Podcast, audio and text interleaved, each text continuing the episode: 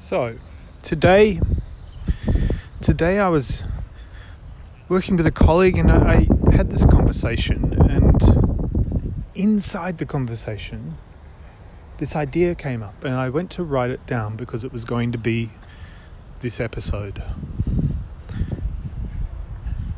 And then something happened, and I didn't write it down. And I got to the end of the day, and I realized, hang on, I had an idea. So I remembered that I had an idea, but I can't remember what the idea was. And I really wondered then, how often does this happen? How often do we kind of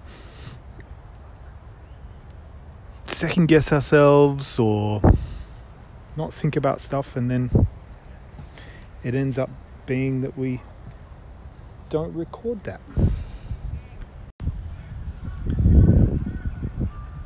And I'm led to think how often does this happen?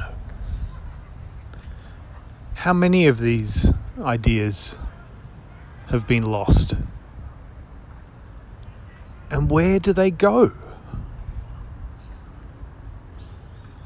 That's today's idea.